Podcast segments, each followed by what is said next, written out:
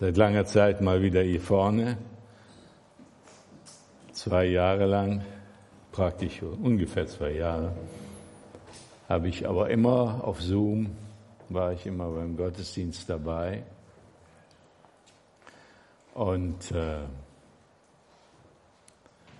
ja, ich habe mit Josef gesprochen. Ich habe ihm gesagt, ich will es mal vorsichtig ausdrücken, hör mal, Josef, stell das mal ein bisschen zurück mit dem Papa Gernot und Papa Volker. Wer das nicht weiß, der könnte da eventuell falsche Schlüsse ziehen. Oder wer sich da nicht einfühlt, Josef kam hierhin, ist aus dem Iran geflohen, hat seine Familie verlassen und war dann zuerst in iranischen Kreisen und kam dann auch sehr schnell hier in unsere Gemeinde. Und ja, wir haben uns ein bisschen um ihn gekümmert. Ne? Der Volker hat sich um ihn gekümmert und ich habe mich ein bisschen um ihn gekümmert und die anderen natürlich auch. Und ja, das ist emotional, ne? Das muss man verstehen. Das ist...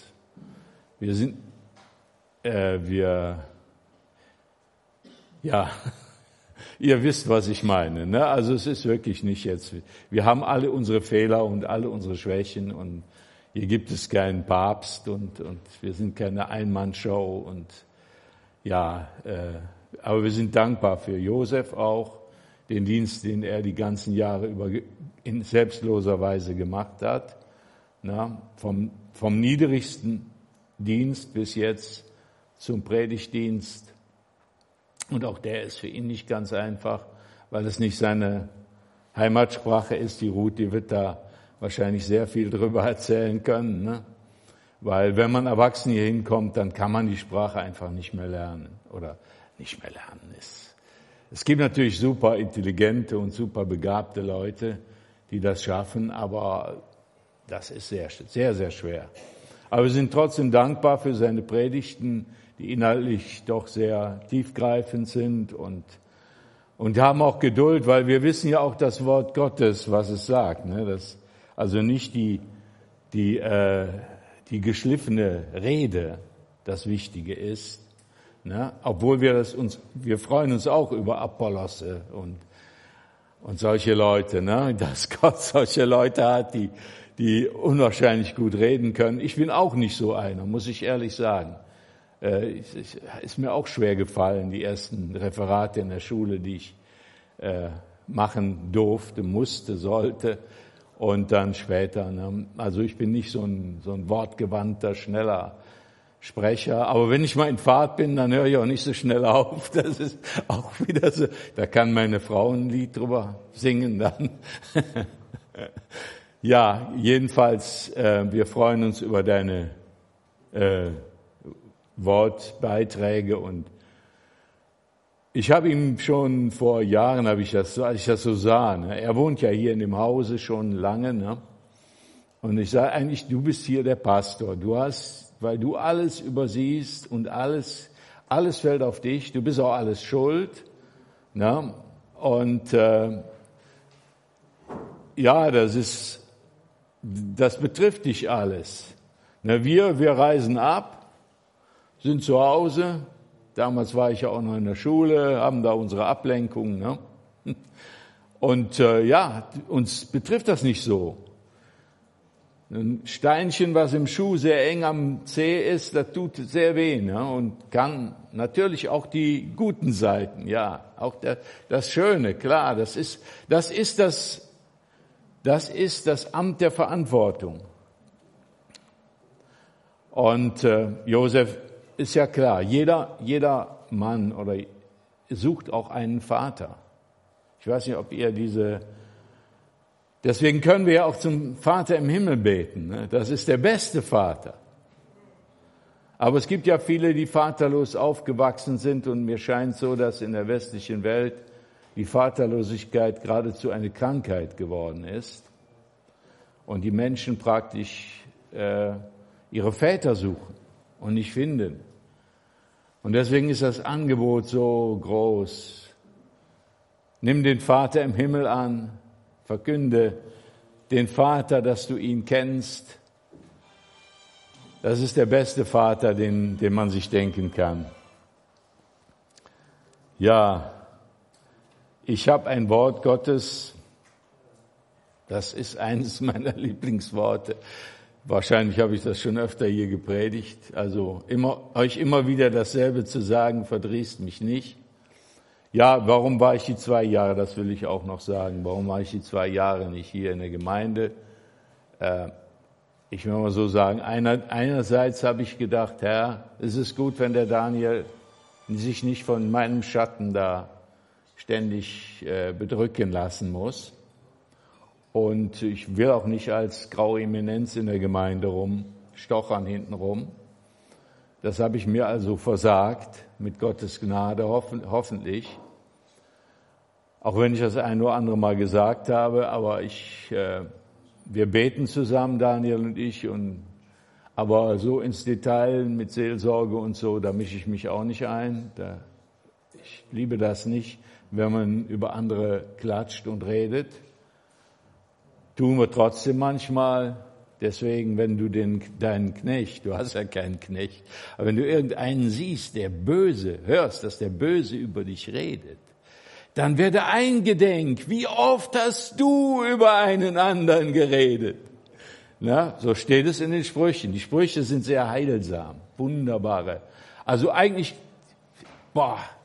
jeder, der anfängt im Christenleben, das Neue Testament natürlich da drin aufgehen und dann die Sprüche lesen. Jeden Tag so ein ganzes Kapitel Sprüche. Das ist zur Orientierung im Leben. Zum Schliff, würde man bei der Bundeswehr sagen. Dass der Christ, dass er nicht so rumschlabbert, sondern dass er ein Leben führt, das mit Salz gewürzt ist. Ne? Ein Gericht ohne Salz ist immer nichts.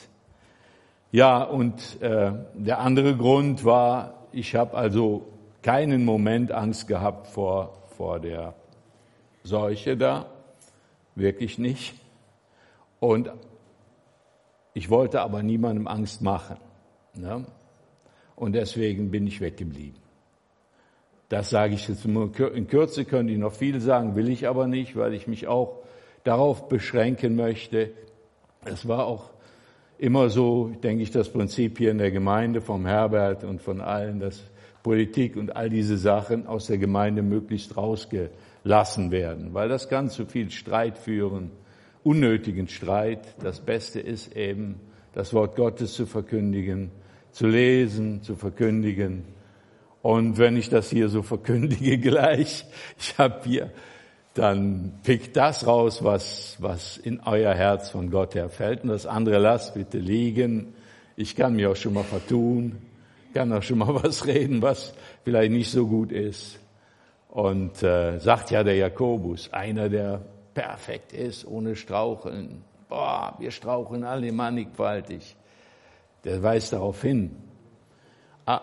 Aber es ist auch, was mir auch wichtig ist, ich habe ja in dieser Zeit, eben wir alle haben in dieser Zeit uns auch Predigten angehört und auch schon vorher aus dem Internet und weiß ich wo, früher gab's den Radiobruder, danach den Fernsehbruder, ne? Und jetzt sind die Internetbrüder oder Schwestern manchmal auch. Und wunderbarer Predigten. So können wir gar nicht reden, teilweise, also wirklich fantastisch, ne? Aber ich bitte doch alle und sagt es auch weiter, da eingedenk zu sein. Gemeinde ist das nicht. Sondern Gemeinde ist, wenn ein Mensch hier vorne steht, der dafür gebetet hat, Herr, schenk mir was für die Gemeinde, was gerade für die wichtig ist zu hören. Ja, und das ist was anderes, das ist eine andere Qualität. Ich denke, das Digitale, dieses Transhumane, das wird noch zu einer Bedrohung. Wir brauchen das Analoge, so würde man das heutzutage sagen. Wir brauchen die persönliche Begegnung, das Nahesein, das Austauschen, das heißt Gemeinde. Und deswegen ist die Predigt am Sonntag auch wichtig. und dass die Gemeinschaft miteinander wichtig und auch das Kaffeetrinken wichtig. Denn das, was wir als Abendmahl nachher feiern, das ist ja nicht das Abendmahl der ersten Christen gewesen. Die haben ja miteinander gegessen. Die haben miteinander Gemeinschaft gehabt.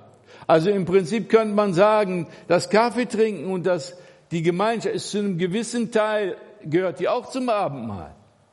Die gehört zur Gemeinde. Und lass uns darum beten, dass es uns anliegen wird, dass der Teufel die Gemeinde nicht zerstört. Dass der Teufel die Gemeinde nicht zerstört. Und der dritte Grund, warum das war schon in dem ersten drin, weil ich gesehen habe, dass hier einige sind, in denen das Feuer brennt. Junge Leute, in denen das Feuer Jesu brennt. Und die müssen sich auch entwickeln. Ne? Wenn nur die Alten Fußball spielen, wenn die Jungen nicht mitspielen, dann lernen die es nicht, sondern die müssen, das ist doch selbstverständlich. Ne? Wie war das früher, wenn man Bundesligaspiel gesehen hat, ein Fußballspiel? Und dann war Pause. Haben wir dann da gesessen mit den Alten, haben geredet? Nee, wir sind auf die Wiese gegangen und haben selbst gespielt. In uns hat das gebrannt. Und so muss es brennen, möge es brennen für Jesus. Wir Alten, wir brennen manchmal nicht mehr so richtig, wir schwärmen nur noch, wie man hier in Öscherplatt, der ist ja nicht Schwärme, ne? Der schwärmt nur noch, es ist nur noch so ein Rauch. Möge der Herr mit seinem Geist hier in uns reinblasen, dass wir wieder anfangen zu brennen. Das ist jetzt kein Vorwurf, sondern unter der Gefahr stehen wir alle. Ja, jetzt lesen wir das 4. Kapitel im Lukas-Evangelium. Und das ist ein Wort, was mich oft schon sehr getroffen hat. Und Jesus kehrte in der Kraft des Geistes nach Galiläa zurück und die Kunde von ihm ging hinaus durch die ganze Umgegend. Und er lehrte in ihren Synagogen, von allen geehrt. Und er kam nach Nazareth, wo er erzogen worden war, und er ging nach seiner Gewohnheit am Sabbattag in die Synagoge und stand auf, um vorzulesen. Und es wurde ihm das Buch des Propheten Jesaja gereicht, und als er das Buch aufgerollt hatte, fand er die Stelle, wo geschrieben war: Der Geist des Herrn ist auf mir, weil er mich gesalbt hat, Armen gute Botschaft zu verkündigen. Er hat mich gesandt, Gefangenen Freiheit auszurufen und Blinden, dass sie sehen, Zerschlagenen die Freiheit in die Freiheit hinzusenden, auszurufen ein angenehmes Jahr des Herrn oder das Jubeljahr des Herrn. Und als er das Buch zugerollt hatte, gab er es den Diener zurück und setzte sich, und alle Augen in der Synagoge waren auf ihn gerichtet. Er fing aber an, zu ihnen zu sagen: Heute ist diese Schrift vor euren Ohren erfüllt. Und alle gaben ihm Zeugnis und wunderten sich über die Worte der Gnade, die aus seinem Mund hervorgingen. Und sie sprachen: Ist dieser nicht der Sohn Josefs? Und er sprach zu ihnen: Ihr werdet jedenfalls dieses Sprichwort zu mir sagen: Arzt, heile dich selbst. Alles, was wir gehört haben, das es in Kapernaum geschehen sei, tu auch hier in deiner Vaterstadt. Er sprach aber: Wahrlich, ich sage euch, dass kein Prophet in seiner Vaterstadt angenehm ist. In Wahrheit aber sage ich euch, viele Witwen waren in den Tagen Elias in Israel, als der Himmel 3 Jahre und 6 Monate verschlossen war, sodass eine große Hungersnot über das ganze Land kam. Und zu keiner von ihnen wurde Elia gesandt, als nur nach Sarepta in Sidon zu einer Frau, einer Witwe. Und viele Aussätzige waren zur Zeit des Propheten Elisa in Israel, und keiner von ihnen wurde gereinigt, als nur Naaman, der Syrer. Und alle in der Synagoge wurden von Wut erfüllt, als sie dies hörten. Und sie standen auf und stießen ihn zur Stadt hinaus und führten ihn bis an den Rand des Berges, auf dem ihre Stadt erbaut war, um ihn so hinabzustürzen. Er aber schritt durch ihre Mitte hindurch und ging weg. Und er kam nach Kapernaum hinab, einer Stadt in Galiläa, und lehrte sie an Sabbaten, und sie erstaunten sehr über seine Lehre, denn sein Wort war mit Vollmacht. Und es war in der Synagoge ein Mensch, der einen Geist eines unreinen Dämons hatte, und er schrie auf mit lauter Stimme und sprach: Ach, was haben wir mit dir zu schaffen, Jesus Nazarener? Und noch den letzten Vers da: Bist du gekommen, uns zu verderben?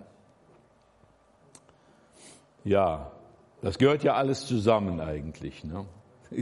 Hier sind die Kapitel in der Bibel ja eingeteilt, und die sind manchmal sinnvoll, aber manchmal auch nicht sinnvoll.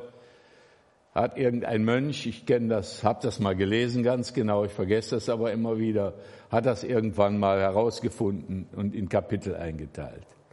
Hat er gut gemacht, wunderbar, wir freuen uns darüber, aber wir lesen die Bibel und lesen sie manchmal so im ganzen Zusammenhang. Das ist sehr gut. Ja, der Jesus, der war in der Wüste gewesen. Der war in der Wüste gewesen, und wer hat ihn da in die Wüste geführt? Nicht irgendein frommes Gebot. Du musst in die Wüste gehen, wenn du erfüllt wirst mit dem Heiligen Geist. Du musst die und die und die und die Sachen musst du unbedingt machen. Nein, sondern der Heilige Geist hat ihn geführt, hat ihn in die Wüste geführt. Und er hat die Wüste durchlebt, und er hat die Anfechtungen durchlebt. Und was ist gewesen? Er ist stehen geblieben. Er ist nicht umgekippt, der Teufel konnte ihn nicht fällen. Und das erinnert mich an den Epheserbrief mit der Waffenrüstung. Könnt ihr euch daran erinnern? Wenn es dann am Anfang heißt, damit ihr am Ende, wenn ihr die Versuchung ertragen habt, wenn ihr den Kampf durchgehalten habt mit der Waffenrüstung, damit ihr dann stehen könnt und das Feld behalten könnt. Das steht da. Ne? Wie oft ist es so, dass man einen Kampf kämpft und gut, man hat gesiegt, aber es geht einem wie der Pyrrhus. Kennt ihr den Pyrrhus? 333 ist es Geilerei. Naja, das ist alte Geschichte. Der hat gesiegt, aber der Sieg war so, dass er hinterher verloren hat. Und das wollen wir nicht, wenn wir im geistlichen Kampf stehen, sondern wir wollen stehen bleiben. Wir wollen das Feld behalten. Wir wollen stark sein, und bei Jesus war es sogar noch so, dass er tatsächlich in der Kraft des Heiligen Geistes zurückkehrte. Dass er in der Kraft des Heiligen Geistes, er war nicht geschwächt, sondern Engel dienten ihm ja dann hinterher. Er kam in der Kraft des Heiligen Geistes zurück. Wir brauchen die Kraft des Heiligen Geistes in unserem Leben, unbedingt. Der Geist des Herrn ist auf mir. Der Geist des Herrn, da ist die Dreieinigkeit schon drin, ne? Jesus, der Herr und der Geist. Alle drei. Da fragen manche, ja, der Heilige, wo ist denn die Dreieinigkeit in der Bibel? Ja, da ist es doch. Überall, an allen Ecken und Enden strahlt die Herrlichkeit der Dreieinigkeit durch. Und er kam in der Kraft des Geistes nach Galiläa zurück, und die Kunde von ihm ging hinaus durch die ganze Umgegend, und er lehrte in ihren Synagogen, geehrt von allen. Ja, was lehrte der denn da? Können wir nachgucken? Und zwar ist das im Matthäus 4,23. Und er zog in ganz Galiläa umher, lehrte in ihren Synagogen und predigte das Evangelium des Reiches und heilte jede Krankheit, Halleluja, und jedes Gebrechen unter dem Volk. Und die Kunde von ihm ging hinaus in ganz Syrien, und sie brachten zu ihm alle Leidenden, die mit mancherlei Krankheit und Qualen behaftet waren, und Besessene und Mondsüchtige und Gelähmte, und er heilte sie, Halleluja. Ja, wen heilte er da? Die zu ihm kamen, die im Glauben zu ihm kamen. Und wenn es nur der Glaube der Leute war, die ihn brachten, wie da den Gelähmten da in der in dem Haus, ne, wo sie das Dach aufgebrochen haben. War das das Haus des Petrus? Ja, ich weiß, oder naja. Jedenfalls, die glaubten. Also der Herr Jesus ging nicht in die Spitäler oder an die Orte, wo die Kranken waren oder die Hütten, nahm sich jetzt eine Hütte nach der anderen vor und heilte dann so jetzt den, wer ist von euch krank? Heilen. Dann, nein, hat er nicht getan. Sondern wir finden hier auch schon deutlich das Prinzip des Glaubens. Das heißt, wenn wir zu Jesus kommen wollen, müssen, mit jeder Angelegenheit, egal welche, wir müssen zu ihm kommen. Wir müssen im Glauben zu ihm kommen. Das ist sehr wichtig. Das finden wir ja auch dann später, dass eben in Nazareth konnte er nicht viel tun, ne? Weil sie sagten, ja, tu doch die Wunder, die du in Kapernaum getan hast, ne? Tu doch das alles. Und er hat es nicht getan. Warum? Weil sie, lesen wir hier auch, weil sie nicht glaubten. Also dieser kindliche Glaube ist das Wichtigste im Leben eines Christen. Erinnerst du dich noch, als du gläubig geworden bist? Ich habe wirklich, jeder von euch, ne, wiedergeboren. Wir haben gedacht, Gott kann alles. Gott kann alles. Und er kann auch alles. Und wir sollten in diesem Glauben, in diesem kindlichen Vertrauen bleiben. Wir sollten danach ringen, da wieder hineinzukommen. Nicht, wenn wir immer mehr, unser Kopf immer größer wird und immer mehr Theologie sich ansammelt, weil wir immer mehr Predigten gehört haben, mal von hier, mal von da. Alles gute Sache, bestimmt. Man kann es gar nicht hoch genug anrechnen, was wir alles an Predigten und an wunderbaren Dingen hier von der Kanzel gehört haben. Wenn ich an den Bruder Herbert denke, ne, wie der uns gelehrt hat, jahrzehntelang kann man sagen, neben seinem Beruf, neben seiner großen Familie. Wenn ich an den Bruder Krüger natürlich dachte, jeden Montag, ne, und was haben wir alles gehört. Aber diese ganzen Dinge, die wir alle gehört haben, und erfahren haben, dürfen uns nicht davon abbringen, von dem kindlichen Glauben abzuschweifen, sondern wir dürfen Gott darum beten, Herr, hilf du mir, wieder in diesen kindlichen Glauben hinein. Ich habe nichts, ich bin arm, ich bin elend. Natürlich sind wir Gotteskinder, wir sind wunderbar geliebte Söhne und Töchter des Herrn und alles stimmt, ja, es war. Das ist die eine Wahrheit. Aber auf der anderen Seite ist es doch so, ohne den Heiligen Geist, ohne seine Nähe, ohne seine Gegenwart, da ist in uns keine Kraft, da sind wir wie ein Blatt im Wind. Und selbst der Heiligste, den du kennst, vielleicht hast du einen vor Augen, der ganz besonders heilig ist, der ganz besonders gut dem Herrn nachfolgt. Und das gibt solche Leute, solche Vorbilder. Und die Menschen suchen auch solche Vorbilder. Und das ist gut, wenn wir darum beten, Herr, hilf mir, ein Vorbild zu sein. Hilf mir, jemand zu sein, ich hatte eben gesprochen, ein Vater zu sein für andere. Auch wenn du vielleicht vaterlos aufgewachsen bist, aber du kannst ein Vater sein für andere. Warum?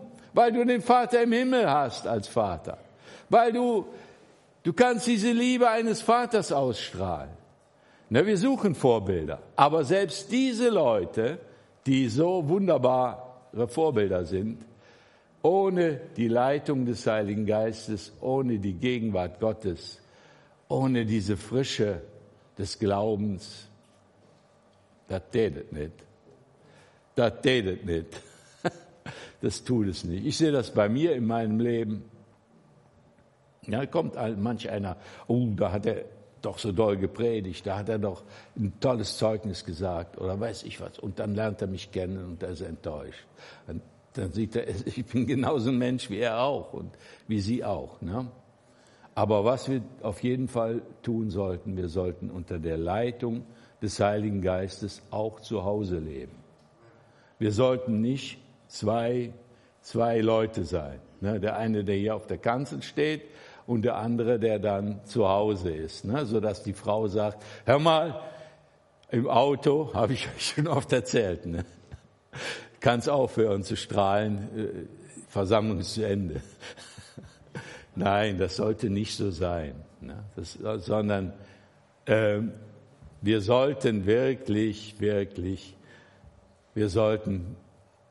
aber das heißt nicht, dass wir dann sagen, ja, dann sind wir so, wie wir zu Hause sind, in den Pantoffeln und den Tränks, sind wir auch hier in der Gemeinde. Nein, sondern wir sollten die Heiligkeit und die Gegenwart Gottes mit in den Alltag hineinziehen. Und das ist eine Menge Arbeit. Das ist eine Menge Arbeit, mit Gottes Hilfe allerdings. Nicht selbst, nicht Keinsarbeit, auf die wir dann selber stolz sind, sondern das ist, ach der arme Josef, ich bin zu schnell am Reden. Das fällt mir da ein. Simultan übersetzen, das soll mal einer machen. Jedenfalls, wir sollten darum beten, in der Kraft des Geistes nach Galiläa zurück. Und die Kunde von ihm ging hinaus durch die ganze Umgegend und er lehrte in ihren Synagogen, geehrt von allen. Also, es ist nicht so, dass die Menschen per se das Evangelium ablehnen und immer dagegen sind, sondern die Menschen sehnen sich. Die Menschen sehnen sich nach Gott, nach der Kraft Gottes, nach Erlösung. Die ganze Natur ist in Wehen, liegt in Wehen, in der Sehnsucht nach dem Offenbarwerden der Söhne Gottes. Die Menschen sehnen sich danach. Oh, lass uns darum beten, Herr, hilf du mir, wenigstens etwas von deiner Herrlichkeit, von deiner Kraft, von deiner Gnade in unserem Leben weiterzugeben. Weil die ganzen, also Religion und religiöse Regeln und alle möglichen Sachen, kann man sagen, hat jeder. Haben die Buddhisten, aber die Menschen sehnen sich nach wahrem Leben. Und das kam hier. Denn in ihm war das Leben. Er ist das Leben. Jesus Christus ist das wahrhaftige Licht und das wahrhaftige Leben. Und es wurde ihm das Buch des Propheten Jesaja gereicht. Und als er das Buch aufrollte, fand er die Stelle, wo geschrieben war, der Geist des Herrn ist auf mir, weil er mich gesalbt hat, Armen gute Botschaft zu verkünden. Er hat mich gesandt, Gefangenen Freiheit auszurufen und Blinden, dass sie wieder sehen, Zerschlagene in Freiheit hinzusenden, auszurufen das angenehme Jahr des Herrn. Das steht hier, das angenehme Jahr des Herrn. Das ist das Letzte, ist der Hinweis auf das Jubeljahr. Und das war in Israel wunderbar. Das fällt einem natürlich am Anfang vielleicht nicht so auf, wenn man gläubig ist. Aber mit den Jahren erkennt man plötzlich den Sinn und den tiefen Grund der Dinge, die uns im Alten Testament überliefert sind. Das Jubeljahr. Das ist eine wunderbare Einrichtung. Ihr wisst, dass die Gesellschaften, wo immer sie sind, die neigen dazu, dass die Reichen immer reicher werden und die Armen immer ärmer. Die Reichen akkumulieren einfach immer mehr, können sie. Ne, wenn du irgendwie ein berühmter Fußballspieler bist, dann kannst du sogar noch für alle möglichen Sachen Geld einstreichen. Lässt irgendein Buch schreiben, das wird dann gekauft, irgendeine Reklame da verdienst du dran. Ne? Die Reichen werden immer reicher und die Armen immer ärmer. Und das sollte in Israel nicht so sein. Sondern in Israel sollte nach 7 Jabbat oder im 7. Sabbatjahr, alle 7 Jahre ein Sabbatjahr, das ist auch noch eine wunderbare Sache, aus der Landwirtschaft, herrlich, Sabbat für das Land, alle 7 Jahre und auch für die Menschen. Stell dir mal vor, ein Jahr lang Urlaub. Ein Jahr lang Urlaub. Du kannst dich um deine Familie kümmern. Du kannst entstresst leben. Dein Sklave braucht nicht für dich zu arbeiten, der hat auch Sabbatjahr. Dein Feld braucht nicht zu tragen, sondern nur, was es selbst ausgesät hat, das kommt auch hoch wieder. Und der Herr sorgt im Jahr davor für so viel, kannst du im 3. Mose 26 kann man das nachlesen. Das Feld wird dann noch im 8. Jahr, da bist du noch von den Sachen genährt. Wunderbare Einrichtung, alle 7 Jahre Sabbatjahr. Halleluja. Das ist doch wunderbar, ne? Und dann, nach 7 Sabbatjahren, sollte jeder Sklave entlassen werden. Jeder, der sich irgendwie verdungen hat, also als Sklave kann man sagen, ne? Jeder Israelit, der sich verkauft hat, weil er kein Geld hatte, um seine Schulden zu bezahlen, konnte er dann praktisch sich als Arbeitsknecht verdingen, so nennt man das im Altdeutsch, also 7 Jahre lang. Ne? Und sein Wert wurde immer geringer. Das ist auch interessant. Jedenfalls, der wurde dann frei, der wurde entlassen und er konnte wieder auf sein Land zurück. Sein Land wurde ihm wieder gegeben. Die Reichen wurden praktisch enteignet und die Armen bekamen das wieder zurück. Ist das nicht wunderbar? Hat nicht Gott wunderbare Vorsorge getroffen für sein Volk Israel? Haben sie das eingehalten? Nein, sie haben es nicht eingehalten. Die Reichen, so beklagt der Jesaja am Anfang, die reihen ein Haus nach dem anderen und die besitzen bald das ganze Land. Sie haben es nicht eingehalten. Aber wir wissen, wie es ist mit Völkern, die das nicht eingehalten haben über viele Jahre. Was kommt dann? Eine Revolution. Ganz klar.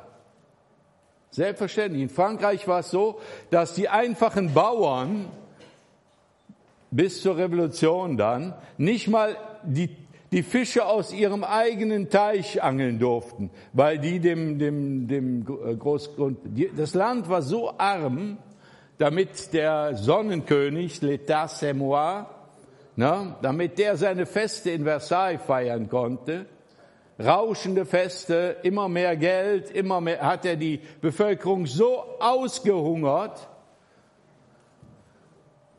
dass sie verzweifelt waren. Da gibt es Bilder über und Beschreibungen, wie fürchterlich das war in Frankreich, wie groß die Armut war. Und natürlich seine Protagonisten da, seine Nachfolger, also die anderen Adligen alle, die haben es ihm nachgetan, ne? Die haben den Prunk und das alles, und die Bevölkerung wurde unterdrückt. Und Gott kann diese Ungerechtigkeit nicht ertragen. Es ist auch, Gott hat alle Menschen geschaffen, nicht nur für Israel, sondern für die Völker.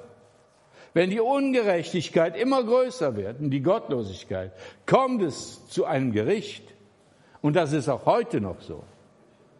In Russland 1917 waren 97%, also wenn das stimmt, ich habe es gelesen, 97% der Bevölkerung waren Leibeigene. Russland. Müsst ihr euch mal vorstellen. Und der Großgrundbesitzer, das ist ja nicht schlecht, dieses Großgrundbesitzertum. Unbedingt. Wenn der Mann gerecht ist, wenn er für seine Leute sorgt,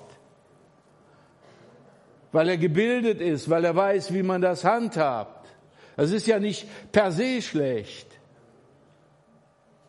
Es gab es ja im alten Rom schon, das Patriarchat, die Patriarchen, will ich jetzt nicht weiter.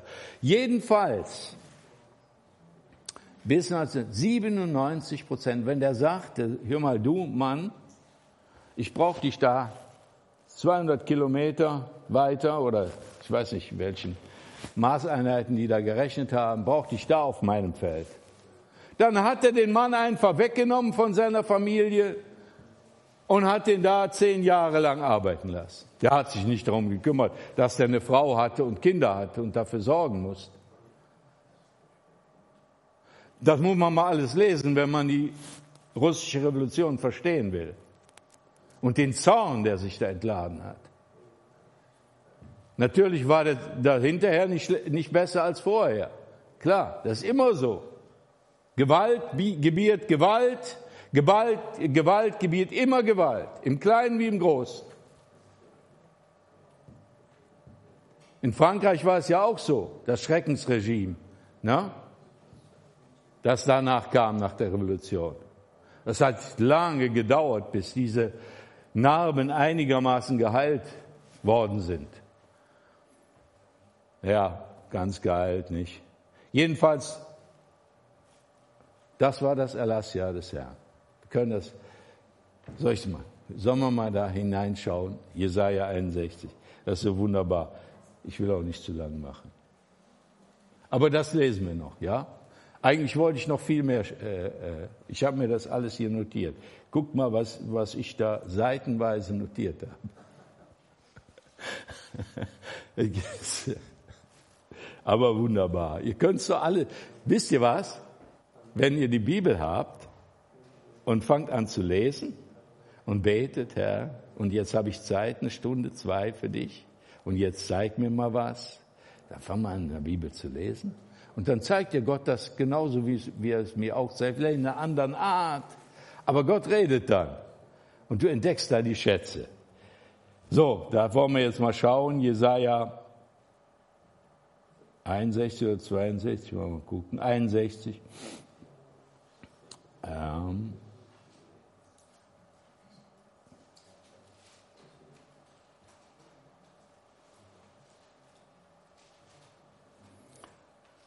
Da steht es genauso, der Geist des Herrn, also Jahwes, ist auf mir, denn der Herr hat mich gesalbt, er hat mich gesandt, den Elenden frohe Botschaft zu bringen, zu verbinden, die gebrochenen Herzen sind, Freilassung auszurufen, den Gefangenen und Öffnung des Kerkers, den Gebundenen auszurufen, das Gnadenjahr des Herrn und den Tag der Rache unseres Gottes.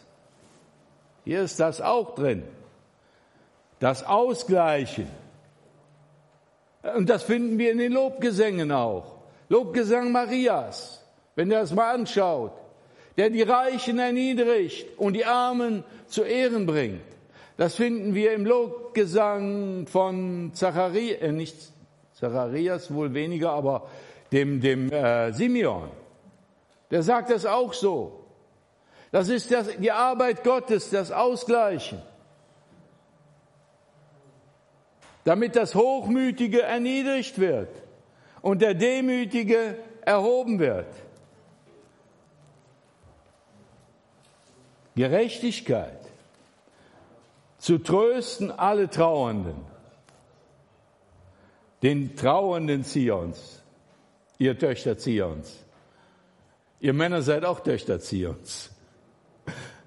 Hast du das schon gewusst, Jane? Ihr trauert über manches auch, über eure Kinder und was da alles ist. Oh. Ihr habt sie Gott geweiht. Und dann gehen sie eigene Wege.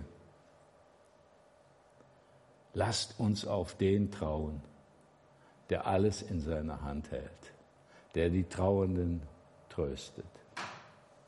Lasst uns auf den trauen. Du kannst da nichts mehr sagen. Du kannst noch nicht mal ein trauriges Gesicht machen. Da sagen die, hör mal, warum machst du ein trauriges Gesicht? Du musst das machen wie die Fastenden. Wie machen die Fastenden das?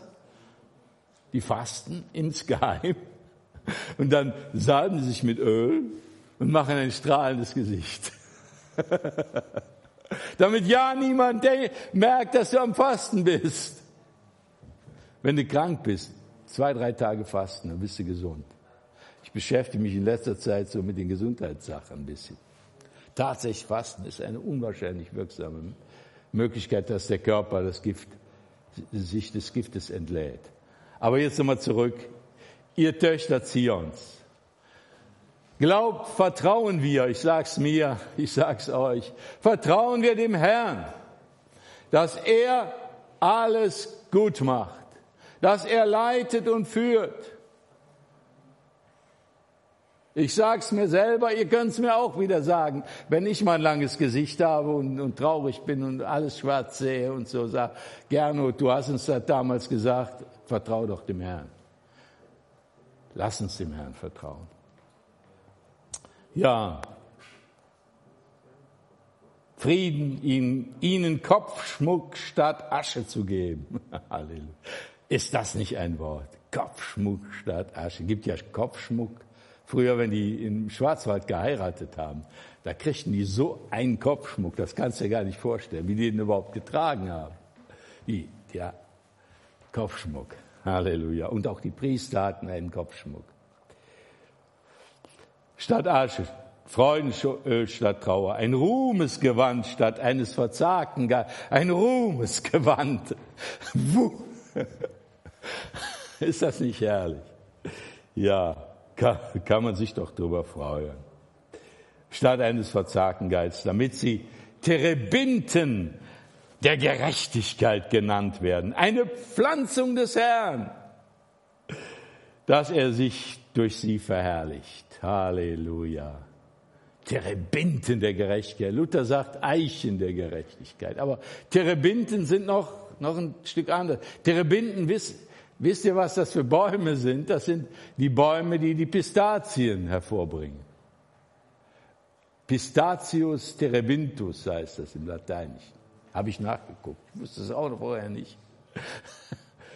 Ja, das sind so Bäume, die auch da wachsen, wo kaum Feuchtigkeit ist, wo sehr trocken ist. Da wachsen die, weil ihre Wurzeln sehr tief in die Erde gehen. Und sie haben wunderbare Früchte. Pistazien esse ich sehr gerne. Ne? Wunderbare Früchte, sind das nicht herrlich?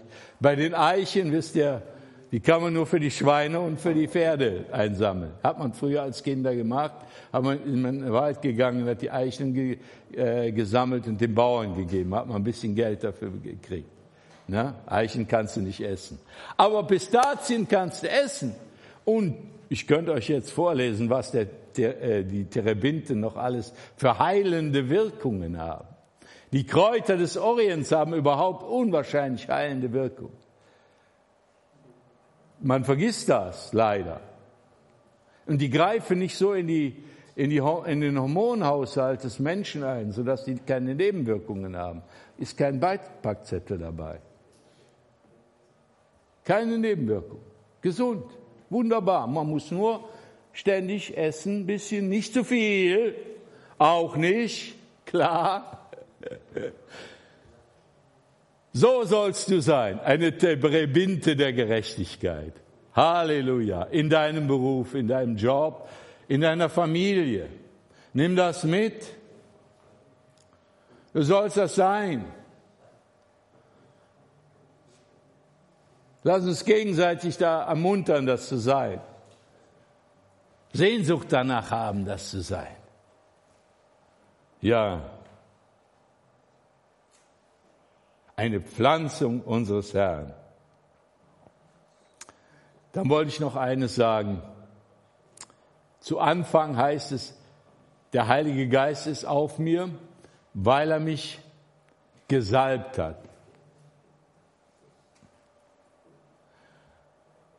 Und dann hat er mich gesandt. Woran erinnert uns das? Bleibet in Jerusalem, bis ihr angetan werdet mit dem Heiligen Geist. Halleluja. Und dann geht hinaus. Das ist so wichtig, die Salbung, die Kraft des Heiligen Geistes. Und dann die Sendung. Das ist so wichtig. Dieses Prinzip finden wir hier auch. Und dann können wir noch viel lesen. Die alten Trümmerstätten aufbauen. Fängt man am besten bei sich selbst mal an, das eine oder andere zu ordnen. Ich weiß noch, wie wir unser Leben in Ordnung gebracht haben, als wir uns damals bekehrt haben. Sind in die Läden gegangen, wo wir es geklaut haben. Haben unseren Versicherungsbetrug offenbar gemacht. Und was sind wir gelaufen, haben es bei unseren Eltern entschuldigt, haben unser altes Leben aufgeräumt. Trümmerstätten aufräumen, ist Arbeit. Aber wir haben es gerne gemacht, weil am Anfang hatten wir Angst. Jetzt, was wird der sagen? Was werden die sagen, wenn ich erzähle, was ich da bei denen gemacht habe? Ach, du musst. Ja, du willst doch mit dem Heiligen Geist getauft werden. Haben wir vorher schon gemacht dann, also hätte man auch nachher machen können. Oder zusammen. Jedenfalls, aber dann sind wir meistens strahlend wieder rausgekommen. Warum? Warum? Weil wir evangelisiert haben. Wir haben gesagt, ich bin Christ geworden. Jesus Christus ist in mein Leben hineingekommen. Jesus Christus, und dann haben wir Zeugnis gegeben. Und während wir Zeugnis gaben, kam die Freude des Heiligen Geistes in unser Herz. Denn die Salbung, die ist dazu da, um zu evangelisieren. Und du wirst immer feststellen, wenn du anfängst zu evangelisieren, dann kommt eine wunderbare Freude in dein Herz. Du überwindest deine Angst. Die hat jeder. Menschenfurcht sind wir alle von befallen. Der Teufel will das nicht, dass das Evangelium verkündigt wird. Der will das nicht. Aber wir sollten es tun. Weil das Evangelium ist die einzige Botschaft, die wirklich Erlösung bringt, die wirklich Befreiung bringt. Das ist die einzige Botschaft. Sonst gibt es keine Hoffnung. Es gibt keine. Guck dir in den deutschen Philosophen, liest da mal die Philosophen oder liest die mal an, die haben keine Hoffnung. Die kommen letzten Endes zum Schluss, das Leben ist sinnlos. Am besten nehme ich mir einen Strick, weil es sowieso alles keinen Sinn hat. Alle Menschen sind böse. Ich eingeschlossen, wenn sie gute Erkenntnis haben. Aber das Evangelium, das schafft Hoffnung. Das schafft Befreiung. Und wenn auch die anderen, das sage ich mir auch, wenn die anderen widersprechen, da bleibt was im Herzen. Wie habe ich dem Olaf widersprochen? Wie habe ich den lächerlich gemacht, als er zu mir kam und von Jesus redet? Tatsache. Und er hätte hoffnungslos sein können. Schon am ersten Besuch hätte er sagen, den Gernot, alle werde ich besuchen, aber den Gernot nie mehr. Aber jedes Mal, wenn der bei mir da ich wohnte in so einer, wir nannten das Kommune, kam er dann an und jedes Mal, wenn der ankam und dann erzählte und das war, als wenn ein Licht anging, in meiner Seele. Ich habe aber dagegen geredet. Er hat mich evangelisiert. Aber gefangen hat mich später ein anderer, auch ein Freund. Der ist dann zu mir gekommen, hat Gernot gesagt, knie nieder, nimm den Herrn Jesus an. Der Herr hat mich gesandt, du sollst niederknien und den Herrn Jesus annehmen. Bin ich niedergekniet und habe gesagt, Herr Jesus, komm in mein Leben. Da war der Bernd Kemmerich dabei. Der Bernd Kemmerich, für den müssen wir beten, der ist krank, der ist zusammengeknackt in Köln, hat irgendwas an der Prostata. Darf man da überhaupt? Jedenfalls hat er was. Ne? Und eigentlich wollte der heute hier sein. Er wollte nicht, dass ich ihn abhole. Vielleicht wusste er nicht genau, ob er wirklich mitkommt. Lass uns gleich für ihn beten noch. Da war der auf jeden Fall dabei.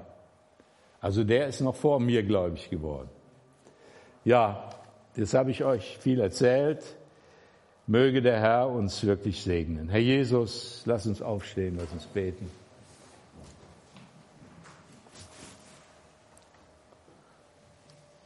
Herr Jesus, wir danken dir und preisen dich, Herr, dass du in unserer Mitte bist, denn du hast es gesagt und dein Wort ist wahr. Dein Wort ist Wahrheit, Herr.